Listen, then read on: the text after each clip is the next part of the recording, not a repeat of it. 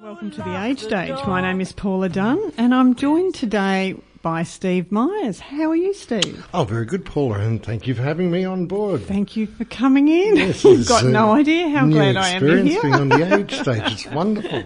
Yes, it is. so um, today, the Age Stage is a program that looks at issues uh, and matters related to older Australians, and made possible by the Village Baxter, the Village Glen, and Encore Living for that regional alternative. And today on the program, Steve, we have Sam Dickerson from Inspired Funerals. She's going to have a chat to us later. Fantastic. But before we do that, we're joined by Peter Nelson from the Village Glen. Welcome, Peter. Yeah, Good, uh, good, good morning. I was stuttering a bit. there. Just lost my words. And Kim Jackson from the Village Baxter. Welcome, Kim. Thank you. Good nice to be back. see Hi, you guys. Good again. to see you. Yeah. Mm. So, what are we going to be talking about today, guys?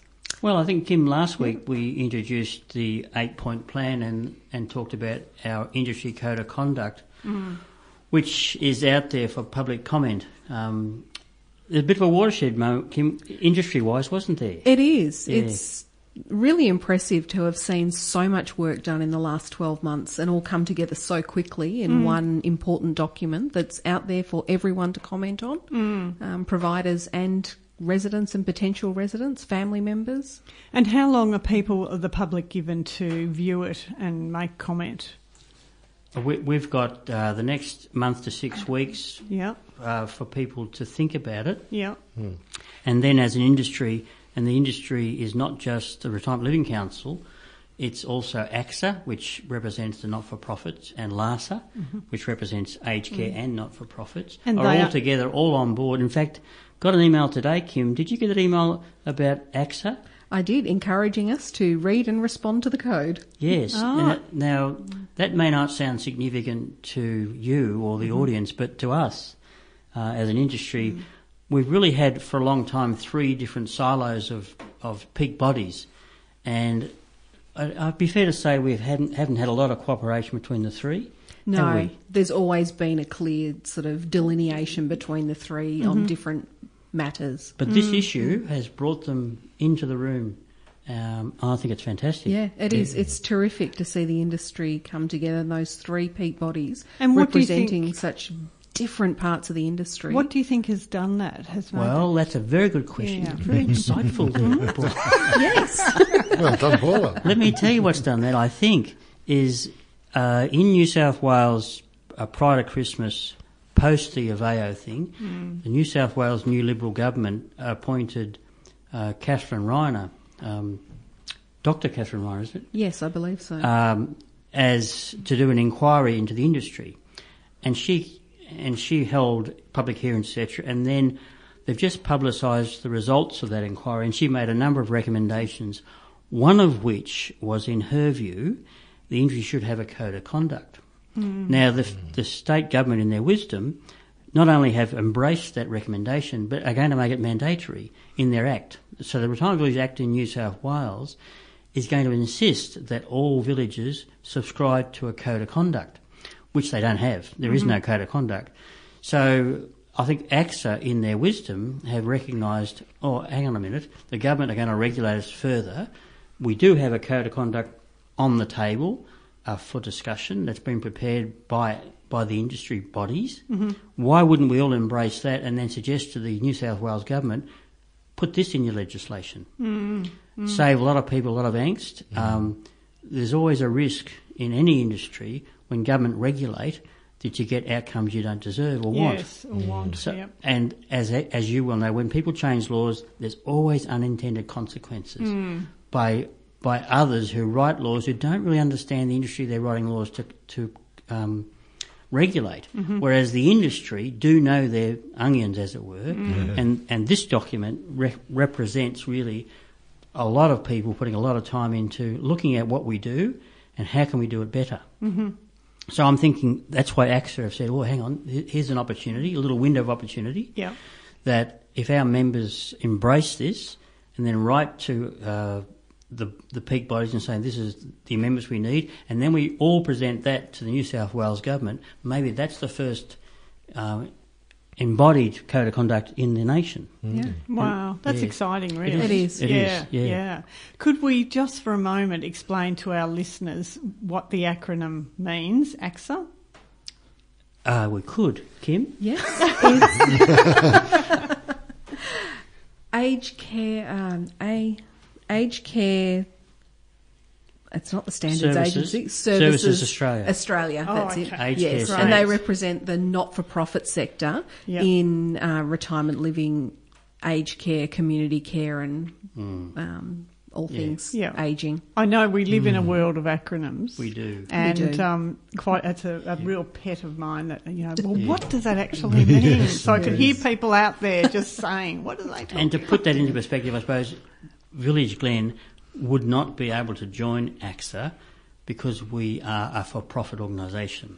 Ah, So you, to be a member of AXA, you must gotta be a not for not-for-profit. profit. You must be a and that's the not-for-profit. only that's the only one currently that has a rule like that. Our, Uh, we're members of the RLs, the Retirement Living Council, and we don't have that sort of qualification. You can be a not-for-profit or for-profit or, or whatever. I think LASA, the other peak body, is the same as us. You don't. There's no qualification in terms of being not-for-profit or for-profit. But AXA have always had that view that they represent the not-for-profits. okay. Hmm. Hmm. Very interesting. And so we're looking at moving, moving into the community, isn't it, Kim? Yes. The code of conduct separated into three general parts. There's a general information at the start, but then there's three sections moving into the community, living in the community, and then leaving the community that are really quite focused on. Um, So we're going to look at Yeah. moving into the community, aren't we? We are. Yeah. We, we thought, yeah, today we'll just do that, and on Okay. another program, looking living in the community, and then Yes. another program.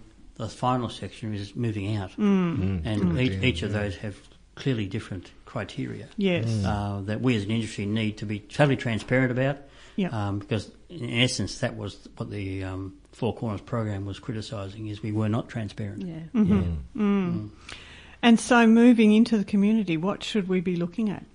The first part of the moving into the community section talks about marketing and selling the community and sets minimum standards for that about how transparent people be. You have to comply with state and territory legislation and the regulations, and that your marketing materials legal, honest, uh, truthful, clear.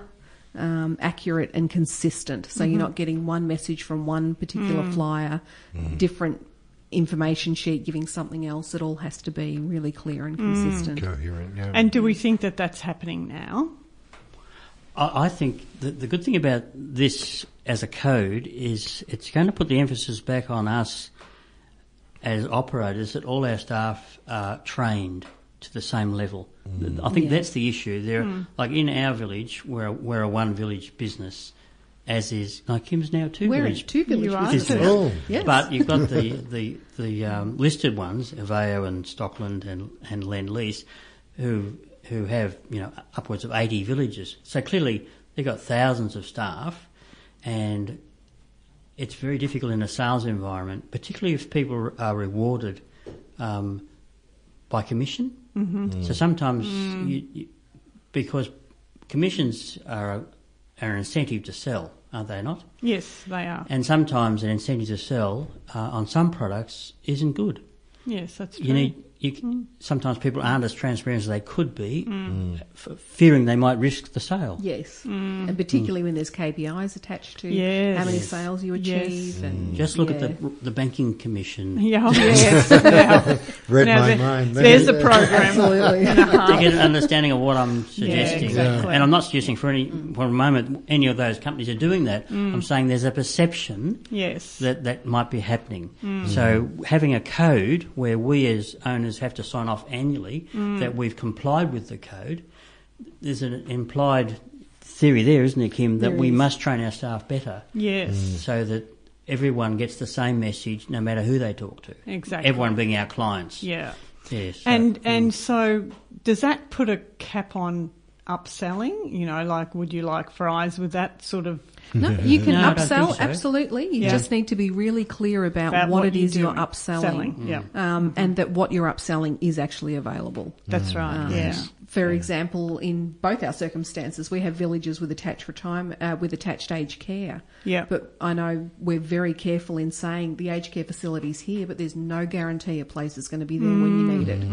Yeah. Um, Yeah. You know, we operate on full occupancy. There is always a waiting list. You- Mm-hmm. some of those things, families and residents need to be really clear about when they're moving in, Mm. just the types of services that are available. And that's actually one of the points under the marketing and selling is that you Mm-hmm. need to be clear about what services, the type of accommodation, those sorts of things. So, if a couple were, okay, let's say what, in their late 60s, early 70s, and deciding to go into a community, would you give them a copy of the code of conduct, conduct and say, have a read of it?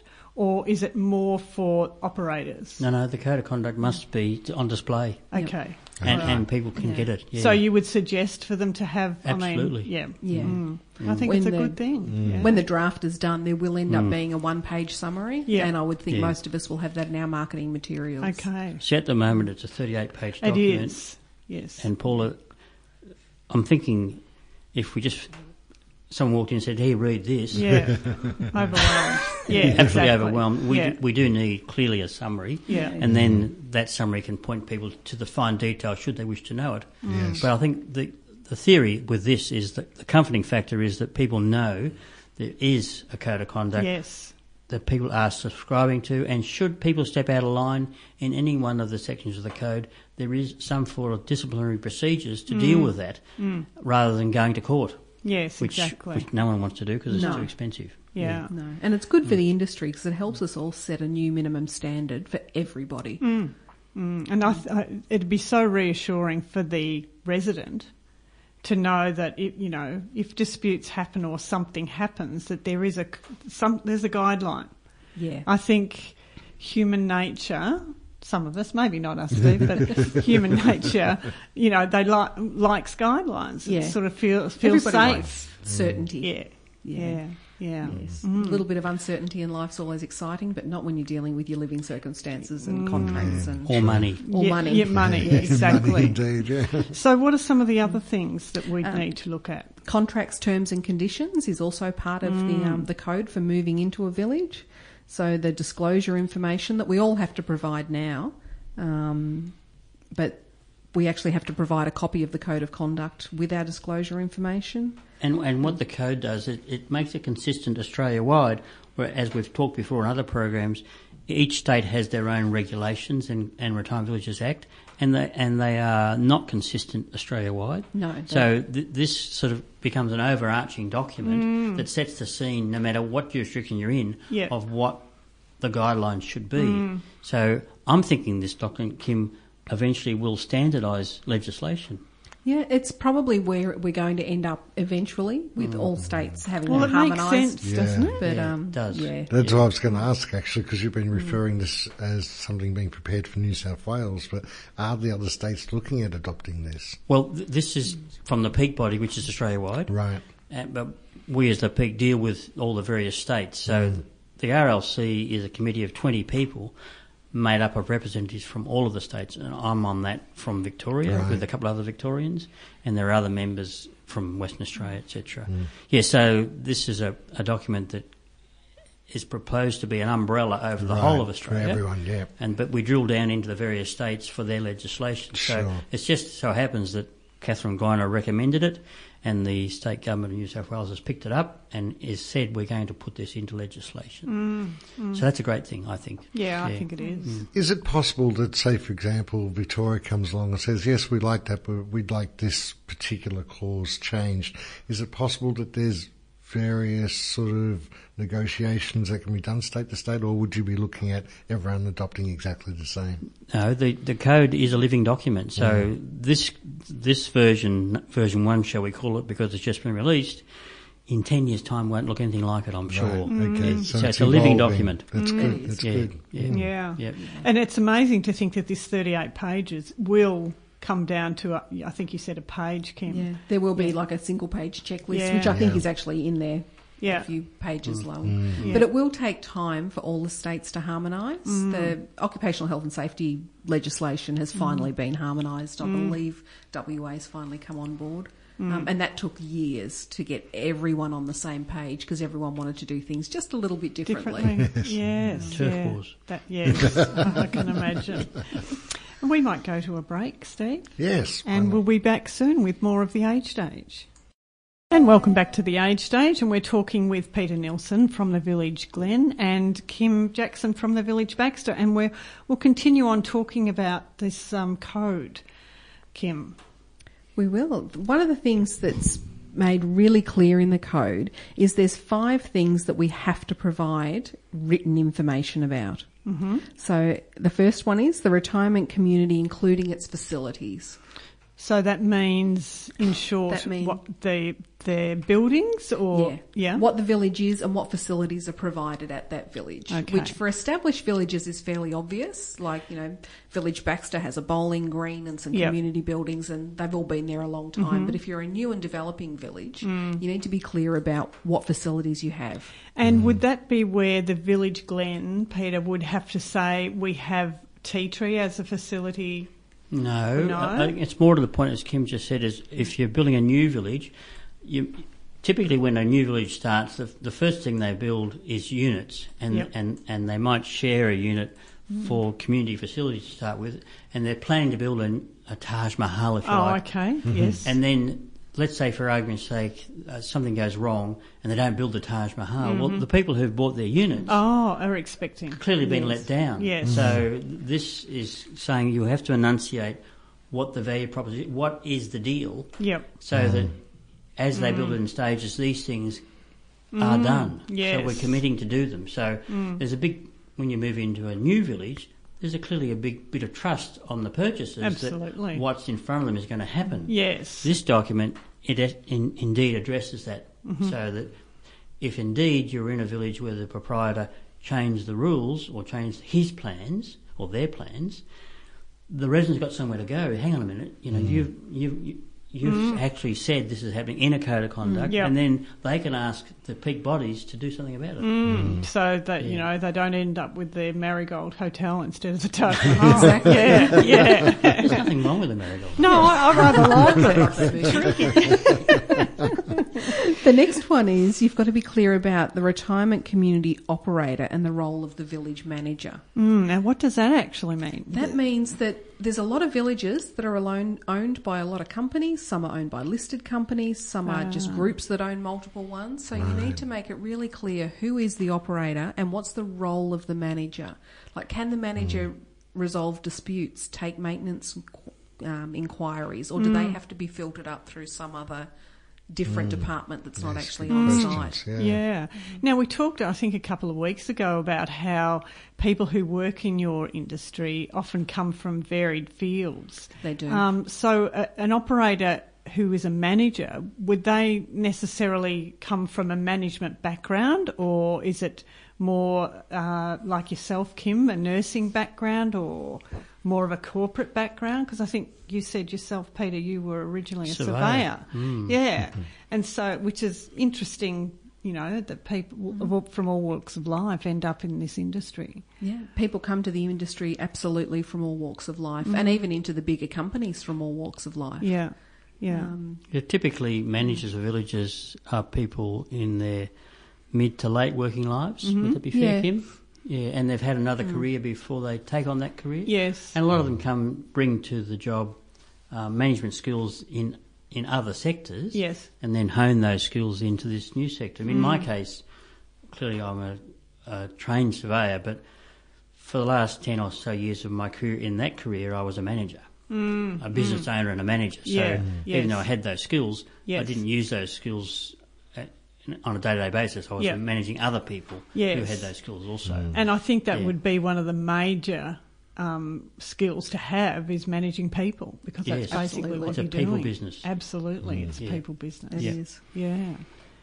And it's important to know who the owner of the village is. Um, I'm sure it is. And, and so- so some managers are not empowered in their villages. Mm. Um, that's an important thing to know. It is. A lot of the little country villages have the mum and dad on site managers where the generally speaking, the wife is a nurse, the husband's a handyman and they manage the village. Also, operational managers. Mm. Yes. Yeah, yeah, yeah. Yeah, Mm. yeah, and that's a huge um, load on Yeah. Mm. them, responsibility Mm. these days, more so, I would think. And that's a very different structure to a village glen or a village Baxter where you Yes, Yes, it would have be, yeah. yeah. Mm. um, multiple people that don't live on site um, from professional backgrounds. So it is important that when someone buys into a village, they do know who is the manager and what is their role. Yes. Are there many of those really small villages around? You A know, lot. Are, are there? Yeah. particularly in the in the rural areas. Yes. Yeah. Like in a lot of country towns, the, the local Rotary Club or A- Apex Club run a not-for-profit village uh, Oh, okay. of 20 units. Yeah. Um, now, this code should have become mandated in all states in the legislation.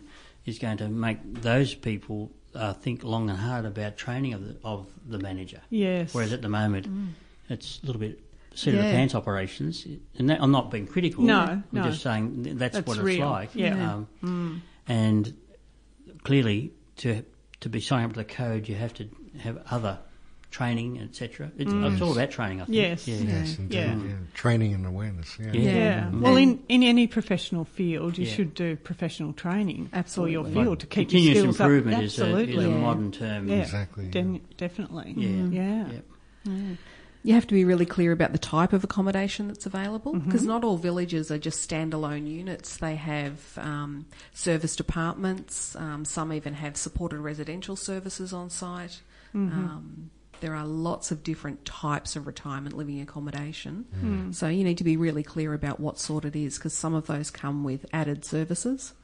Yes. Yeah. It's all the add-ons, or not so much the add-ons. Yes. but yeah. Mm-hmm. and that's the next thing you need to be really clear about is the services that are available um, and that's to en- ensure people move into a village then they don't have expectations of services that are not available Um, Yeah. a really good example is when you push your emergency button is there someone on site that's going to respond or is it going to a Yes. call centre Yeah. Yes, it's a Um, very good one. Mm. and there's pros and cons for each but you need to know the answer to that before you actually hand over you know your life savings and purchase a unit Yeah, that's true.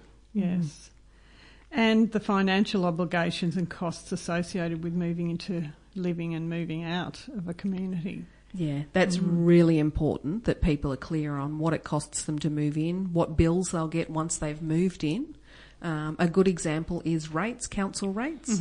Um, it depends on the village as to whether they um, you will receive your own council rates and have to pay them, or whether they're actually going to become sent to the village and they come out of your common service fee. And a lot of that's tied to whether or not you have title.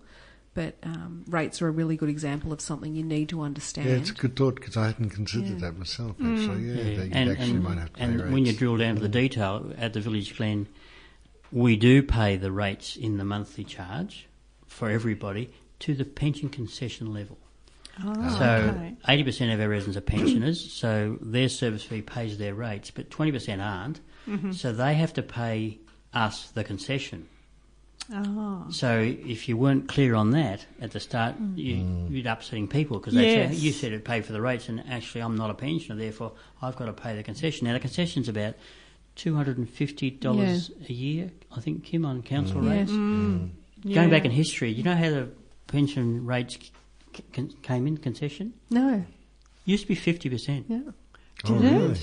Council concession started off fifty percent Mm. of the rate, Wow. and over the years, it's whittled whittled- Oh. down and it's down. whittled down. Now it's Yeah. yeah, it's probably more like twenty percent. Yes. Yeah, Mm. So I could imagine, you know, like eh, you know, everybody gets together for happy hour or whatever, and they start chatting over a few drinks, and then it's eh, you know, oh, we got, you know, we had to pay our rates. What did you pay? And so I could Yeah. see how things could really get out of hand. Well, Especially if Yeah. Mm. you're not aware. if you're not of that, aware, yeah. absolutely. And that's probably a really good example of what not to do in a village because our have a happy hour. What have no, happened? is talk to other residents that moved in at different times about their conditions. Yeah. Um, if I look at our village that we've purchased down in Rosebud, we actually have nine different contracts down there that have been purchased as part of this because people moved in at different times under different structures of the village historically. course, yeah. Gee. So when someone moves out, how their refund is calculated Yeah. can be completely different to their neighbour.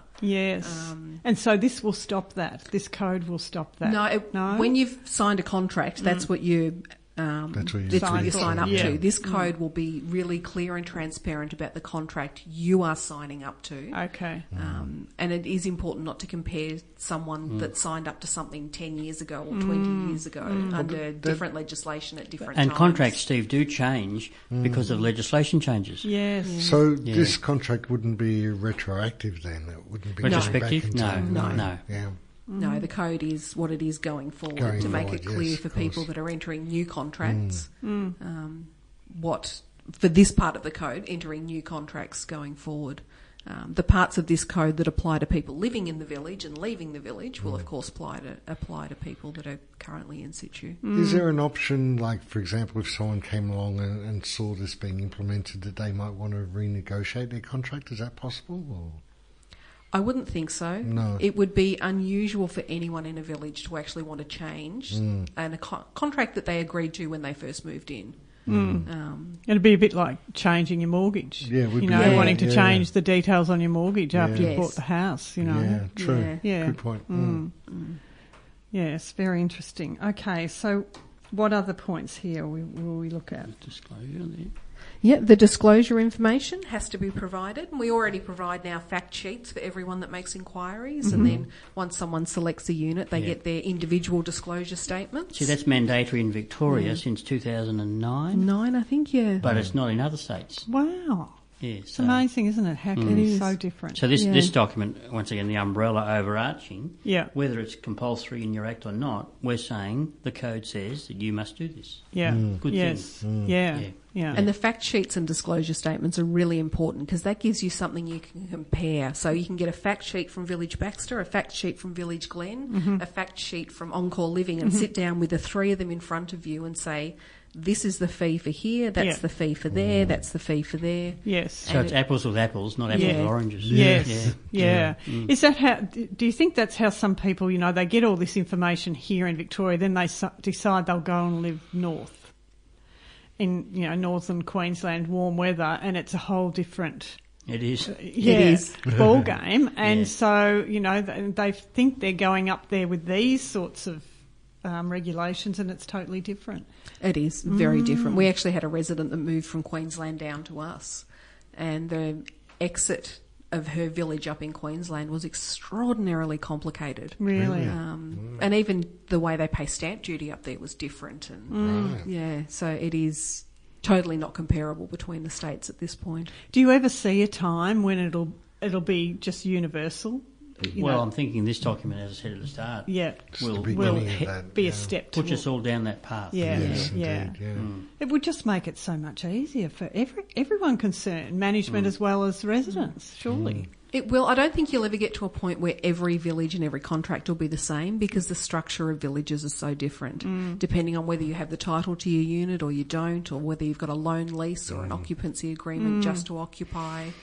Some of that stuff you'll never be able to have the same contract for each of those things Sure. because Yeah. it is Yeah. very different. Yes. Yeah. But at least with this, you've got a uh, document that you can all refer to. You do. So you've got an equal Yeah. playing So field there, regardless yeah. Mm. of whether you own the title or you don't, or you're just having an occupancy agreement, or whether you've got a loan, this says the minimum information you must be given um, before entering a village, so that you can make an informed decision. Mm. Yes, very good. Because village life is fabulous, Mm-hmm. but we do want people to understand what it is they're moving into. Yes. Absolutely, yeah. And Mm. Eyes just wide open. Yeah. just looking at this B one point nine, um, Peter and Kim, you know that that um, residents will be provided where possible um, and reasonable with information about any charges payable to third parties. So just explain that one for us. That'll be electricity costs, um, whether or not you have um, your individual water is metered to your unit Mm-hmm. or not. Um, at Village Baxter, that's not individually metered.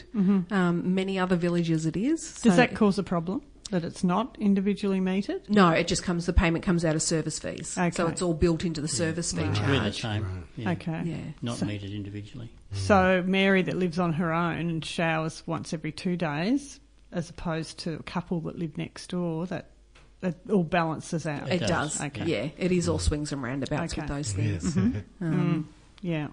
And also with electricity, a lot of villages like ours have embedded electricity networks Mm-hmm. where we actually have one embedded network that bulk purchases electricity from the grid Ah. and then on sells it back to residents at a significant discount. So in this environment with electricity and gas that we're in at the moment, where you can negotiate, Mm-hmm. uh, I'm assuming that villagers negotiate the best possible deal Absolutely. they can, being that you've Yep. got so many Yeah. users You can at your negotiate fingertips. that bulk price Yeah. Mm. much better than you can as an individual person living in the community. Having said that, though, because of the retail code, we, Mm-hmm. we're uh, unlicensed retailers basically in embedded networks. Yeah. And part of the retail, retail code says that should someone wish to change retailers, Mm-hmm. they must be able to.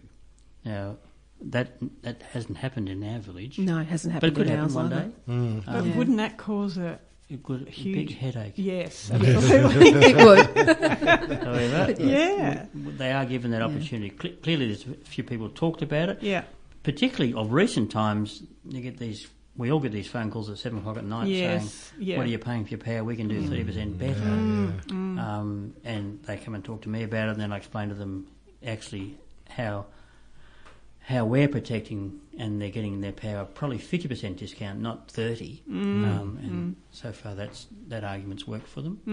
Um, but one day someone's going to say, "No, I don't. I want to move." And when that happens, it causes us a lot of grief. It has. There is Mm. Yeah. a every embedded network has a network energy manager Yeah. that has been handballed Hand- that responsibility. if it ever happens, we all have to nominate one. Poor person. Yeah, Mm. Do you see many villages going solar? That solar was my power? next Yes. question Yeah. too, yeah. yes. Actually, you have. We do. We have solar panels all done under that free government scheme some years ago. Okay. Um, Fantastic. and we're actually investigating another solar energy um, project for our aged care facilities at the moment. Yeah. So I'm Yeah. guessing that's another way you're keeping those prices down. for you. Absolutely. Yes. Yeah. Yep. Fantastic. Great. Okay, anything else we think we need to cover?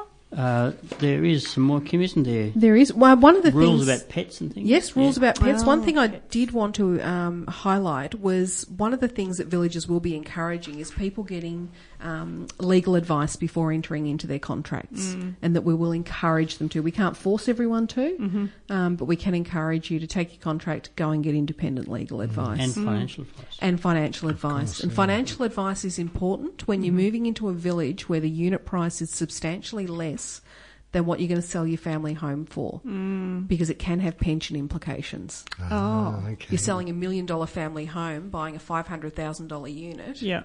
What are you going to do with the other 500? Are you going to lose Travel? your pension? Travel? um, Give it to Steve. yes. Or under the, the new rules, put it into super. Mm. Yeah. Um, you can put 300 of it in there. So it is important to get Per person. financial advice. Mm. Wow. Yeah. Mm, okay. particularly for people that are pensioners that only own their home and have owned the same home for 40 years, Mm. Yeah. it's not very difficult to tip up into that million dollar home bracket these days on True. the peninsula. Very true. yes. Yeah. yeah. Mm. Yes, but yeah, the um, final thing is covering off some of the important hardy perennial issues about keeping pets, visitors and guests, parking, disposal of rubbish. They're probably the four frequent flyer issues for residents and villages. um, so we need to provide you clear information about that Yeah. before you move in. How do you cope with pets? Like, do you encourage the keeping of pets? I know pets are very soothing and therapeutic, and We do. Mm. We do Yeah. encourage. Okay. We encourage cats and birds at Village Baxter Yeah. and down in Village uh, Rosebud Village. If you have an enclosed backyard, you can actually have a small dog as well, Okay. provided it doesn't bark and disturb the neighbours. Mm, Yeah. Fair enough. Yeah. Okay. We and have I a guess rather large dog population at the village, Glen. do you? Mm, we do. Yeah. Yep. And I guess the birds keep the cats from getting hungry. no, I don't. I love cats. I love cats. I don't have one Yes. anymore. And parking is always a good one to look at. Do you have a car park? Is it close to Mm, your unit? And if it's an older village like ours, where some of our units are all sort of pathways Mm. between them, not roadways. In 10 years' time, where are you going to park to get your shopping to your unit? Mm. Yeah. Um, it is important to reflect on those things first before you move in rather than complaining in 10 years' time you can't drive to your unit to drop your shopping off. Yes. Is there a limitation on visitors? visit this requirement with visitors that you've got to let uh, the village know in our contracts if you've got someone staying with you for more than two weeks. Okay. Oh, We're the same. Okay. Yeah. Mm. And most villages have something similar along those lines. Yeah. So you can't That's have understandable. your adult children move in with you when, Yeah. they, when they don't have another house. Um, Right. Oh. That could be a blessing in some cases. Yes. No, you can't move in. It's the rules. Although we have we have had that where Yeah. our contract says that that can happen provided the family member or whoever is a carer, Okay. I and that's see. Yes, okay. yeah. And that carer has the same rights as a licensed resident. Yeah. But as soon as the person who's being cared for leaves the village, Mm-hmm. that carer must leave. Yeah. Yeah. Fair enough. And one of the things in our contracts also says, I'm sure in Kim's as well, is re- our residents, the younger ones in particular, are travellers, Yes. as you've just said, and, Yes. and they head off for the winter. So they've all gone. Mm, About 20, 30% of a village has gone north. Mm. Oh, Uh, right. Um, and as, as I would. Yes. Me too, Peter. probably eh? When are we encourage that. leaving? Uh, but what, what they can't do is let anyone move in and be in their unit whilst While they're they're not gone. Mm. there. Right. So they're welcome to have visitors, but the visitors are their responsibility and they need to play by the rules. Mm. Clearly, if they're not there, they can't supervise their visitors, so they're not allowed to have visitors. So They it's are not an allowed to- Airbnb. yes. No Yeah. subletting. Yeah. No, Yeah. no subletting. exactly Fair right. enough. Yeah. All right. Well, we've come to the end of uh, our time. That was really interesting, and we're going to continue with this. We uh, will. in the future. Next time we will look at Living in the community. We will. Yes. Mm. Fantastic. But we're going to have a special next week, and um, so that will be quite interesting too from the uh, Village Glen. The At open- Mornington, yes, our new facility, yes. yes. beautiful So new that- facility. Yeah. Yes. Yes, we're looking Yeah. forward to seeing that. Yes. So Brendan's very excited about that. So Is he'll he? be back. He'll Mm. be back and, and ready to do that. Yeah. So thank you, Peter, and thank you, Kim, for coming today. And it's been really informative, and we'll look forward to the next program. Fabulous. Our Thank pleasure. you. Thank you. Thank you. This is Art Double PFM, and you're listening to The Age Stage. Thank you very much indeed. Great to have your company today. I'm Brendan Telfer. With me, of course, is your presenter, Paula Dunn. The Age Stage made possible by the Village Baxter, the Village Glen, and On-Call Living for that regional alternative. Paula, we're up to introducing our next guest. Yes, yes, we have Alan Sheffield with us, Brendan, and Alan is the co-founder and uh, chief innovation officer of my at My DNA. So it sounds really exciting. So welcome, Alan. Thank you. Thanks for having me on the show, guys. You're welcome. So tell us a little bit about what My DNA means and what what is it about? Yeah, so look, um, yeah, look, we're in the world of DNA testing and genetics. So taking a simple mouth swab, and from that piece of, um, I guess, that simple sample, we can um, look at a whole lot of. We're interested in a whole lot of genetic factors that are important for people to to really aiming at helping them make more informed decisions about their health, um, their wellness, and their lifestyle. And um, you know, Sounds so- fascinating. Sounds yeah, so fascinating. it's all based on their DNA profile. Um, there's all of these wonderful insights we can start to um, have interesting conversations with people about. So we're go- we're talking about um, diets today, with uh, especially in, at older with older people, and Yes. um, so w- how do, how does that connect with um, the DNA swab? What can you so tell look, people about that? It's really interesting, I guess. Um, so there's there's really all of them. We've looked at studies from all over the world about how your genetics influences, um, you know, uh, I guess weight. You know, people that are more prone to be putting on weight, Hmm. and also who people who are trying to lose weight. So there are about seven different markers that we look at that have been shown to be really important and can help people um, either uh, get better information about how to lose weight. You know, an example of that is that we look at things like um, appetite and hunger. So, you know, there are a lot of people that, um, you know, even though they would eat a normal standard meal, they tend not to feel full. I don't know whether you all, you fall into that bucket, but there are many people that you know they sort of finish their main meal, but they tend to still, you know, they're- there's a signal to the brain that doesn't actually tell them that they're full, so they tend to keep Mm. eating and either go for more portions or uh, snack and graze throughout the day, or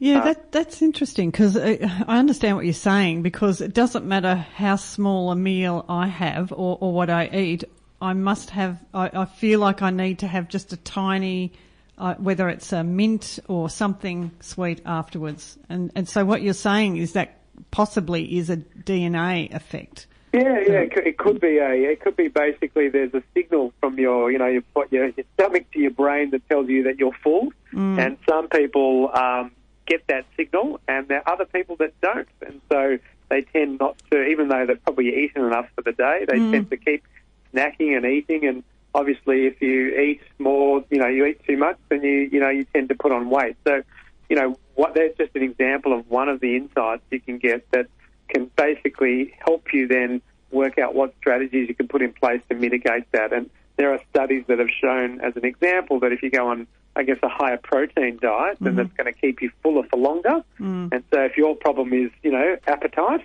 that you overeat, then, uh, you know, that can keep you fuller and therefore you tend to stay within your, you know, desired calories for the day. Alan, Alan, uh, Brendan here. Uh, my DNA. wh- Why are you getting into this particular area, or does my DNA does it have relevance across a number of wha- of, of insights and what we're doing? Yeah, no, well, so, I mean, look, you know, the, when we're looking at genetics and how it looks at all sorts of things, and this whole area of how it, how our genetics affects our sort of day to day lifestyle is really exploding in terms of research. So, you know, we started in the area of giving advice about how your genetics affects the way you respond to different medications. So, you know, we all know that two people taking the same medication can have very different responses. Yes, You absolutely. know, some people Yeah. get side effects, and other people the medication doesn't work. And so that's actually we've been doing that for seven or eight years, and in that time, um, there's been a lot of research that's come out about how your genetics can impact uh, your nutrition and your wellness, and that's you know, and that's where we're, you know nutrition and and the diet really comes to what foods can we eat. So the genetics gives us insights into how does the body process fats, how does it process carbohydrates, and protein, and that sort of information, when you're armed with that, can help you make better decisions about what sort of diet you might go on. Mm-hmm. Alan, these insights that you're getting at my DNA are they subject to ethnicity as well? Are you seeing a variation across different ethnic groups? For instance, we're told through studies in Auckland that the Tongan people have the greatest muscle mass of any peoples on Earth.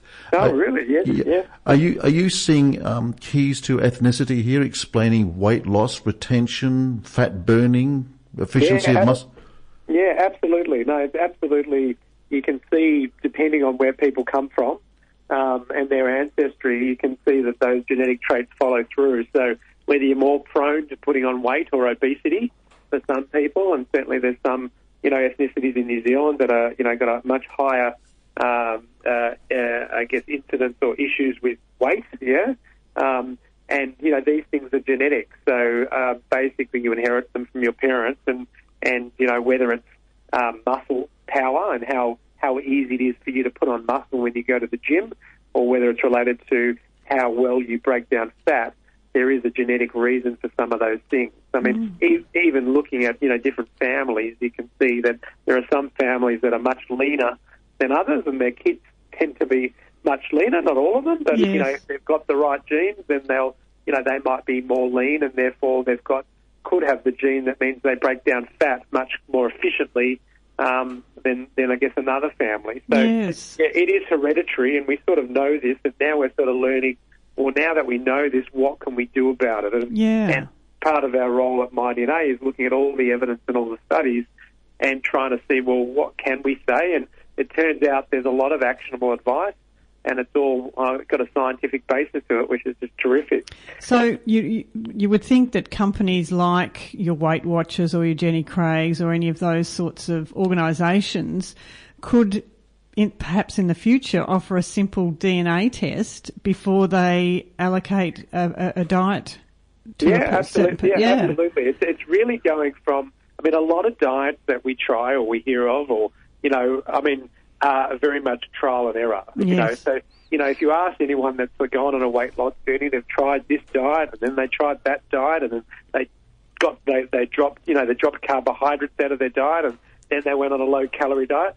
So we know that one size doesn't fit all. Um, and then, you know, when you can find something that's more, I guess, suited to your body type, then you tend to get better results. And, and so what this is all about is going from this, I guess, trial and error approach to a much more tailored and personalised approach to what that eating plan could be. Um, So, so sorry, Alan. So as I get older, then uh, essentially my DNA can basically counsel me on what I should be eating, what food types, and so on. But you're also going to be able to refine a wellness package for me as well in terms of what I should be doing as far as exercise is concerned, and what my propensity might be for storing fats or, or burning them up. That's right, absolutely. So we're we're looking, you know, we're trying to take, you know, we whatever's in the literature from a scientific point of view, and say, well, now that you know these are some things that you can learn about yourself, and then you know if you are, it does get harder to lose weight, you know, the older you get. But you know, if you're going to go to the gym and you're going to do weight bearing exercises, then let's make sure you're doing the right type of training so it's as efficient as possible, um, that it's sort of suited to your genetic makeup, and certainly what, in terms of what foods you eat, if you're going to be conscious about, you know, what you're eating and to try and maintain weight or lose weight, then let's just make sure it's individualised to, to you. And, Yeah. and, that, and that's really the whole idea. And, and, you know, there are studies that we've found that show that, you know, people getting much better outcomes of, by following that advice. And it's, it's not a quick fix, you know, it's not sort of saying go on this quick fix sort of fad diet. It's sort of something that you can do for the rest of your life. It's quite Um, exciting, though, yeah. Alan, to think that you know when you look at the uh, you know the rate of people having surgeries like gastric banding, uh, and, and Yeah. you know s- Yep. situations like that. That if if those sorts of if people looking at that could have a, a, a DNA swab done and then research and find out what sort of thing is really suitable, is that going to really solve their issue, or is it simply that they need to drop carbs and and have more protein? You know what I mean? Yeah, yeah, yeah. yeah. So that's really Uh, exciting. absolutely. I mean, those sort of procedures are incredibly expensive and Oh. obviously quite traumatic. yes. you know, and and um, you know, I mean, for some people that still might be the only option, but at least if you can understand what might work for you better, then you're more likely to stick to it. In fact, there was a really interesting study um, in the UK where you know it was about that hunger and appetite gene that I mentioned, where what they took a whole lot of people that you know were overweight. Um, and then they told them their genetic results, and then they sort of measured, you know, before they told them the genetic results and after, and um, they noticed that the people that once they knew their genetic results tended to eat a lot less, so they were much more mindful of their portion control. Mm. Um, Yes, so you like a after placebo knowing that almost. There's a genetic reason Yeah. for home overeating. Yeah, It's not yeah. just you know, it's just not an emotional thing. Yes. Um, and um, so therefore, you know, they've been shown that that's been very, very effective. Um, Fascinating. So, so this is more sort of preventative stuff, isn't it? Rather than being the panel shop, sort of fixing us up and getting us back out into our lifestyle, you're basically anticipating where we need to go. Could you imagine, Alan, then the future whereby you come in and start genetically engineering us to make sure that we are on the straight and narrow? Yeah, well, I don't know about that, but I think we'll, you know, I mean, you know, I think it's around our whole, um, I guess, mission is around trying to give people, trying to empower people with the knowledge, so you know that they can make better and more informed decision when it comes to their health. So, you know, a lot of the advice that they're following um, might be just based on how the average person responds or what they might have. A friend of them, you know, was very successful on a particular diet. Yes. Um, but based on their, you know, their particular um, conditions and their health, any health issues, you know, this is something that they can at least know that um, has, you know, might work better for them. Um, and then obviously, depending on, you know, if they've got diabetes or other health-related issues, they should discuss that with their doctor and try and try and come up with a plan that's one practical and sustainable that uh, for the long term. So, Alan, where would we go to find out if we wanted to have a DNA test done? Wh- Where do yeah, we well, go? so yeah, look, so I mean, look, we've got a number of participating pharmacies that are trained up in the area. Okay. Um, in especially around, I've just had a look at. Um, there's quite a few in you know in terms of your the customers you know around Mount Eliza and um, Seaford, Somerville, Yep. Frankston. I'm just so looking at a few. could we of just go your- to a website, your, your yeah, website? so if you, if you go to our website, www.mydna.life, yep. and they can find a pharmacy that's closest to them. Okay. Um, or they can just order it online, but Yes. they can also discuss it with their local pharmacy and see if Fantastic. it's right for them. Yeah. yep. And it's then And just that- then just a matter of a simple swab, I guess, from the inside of the mouth. Yeah.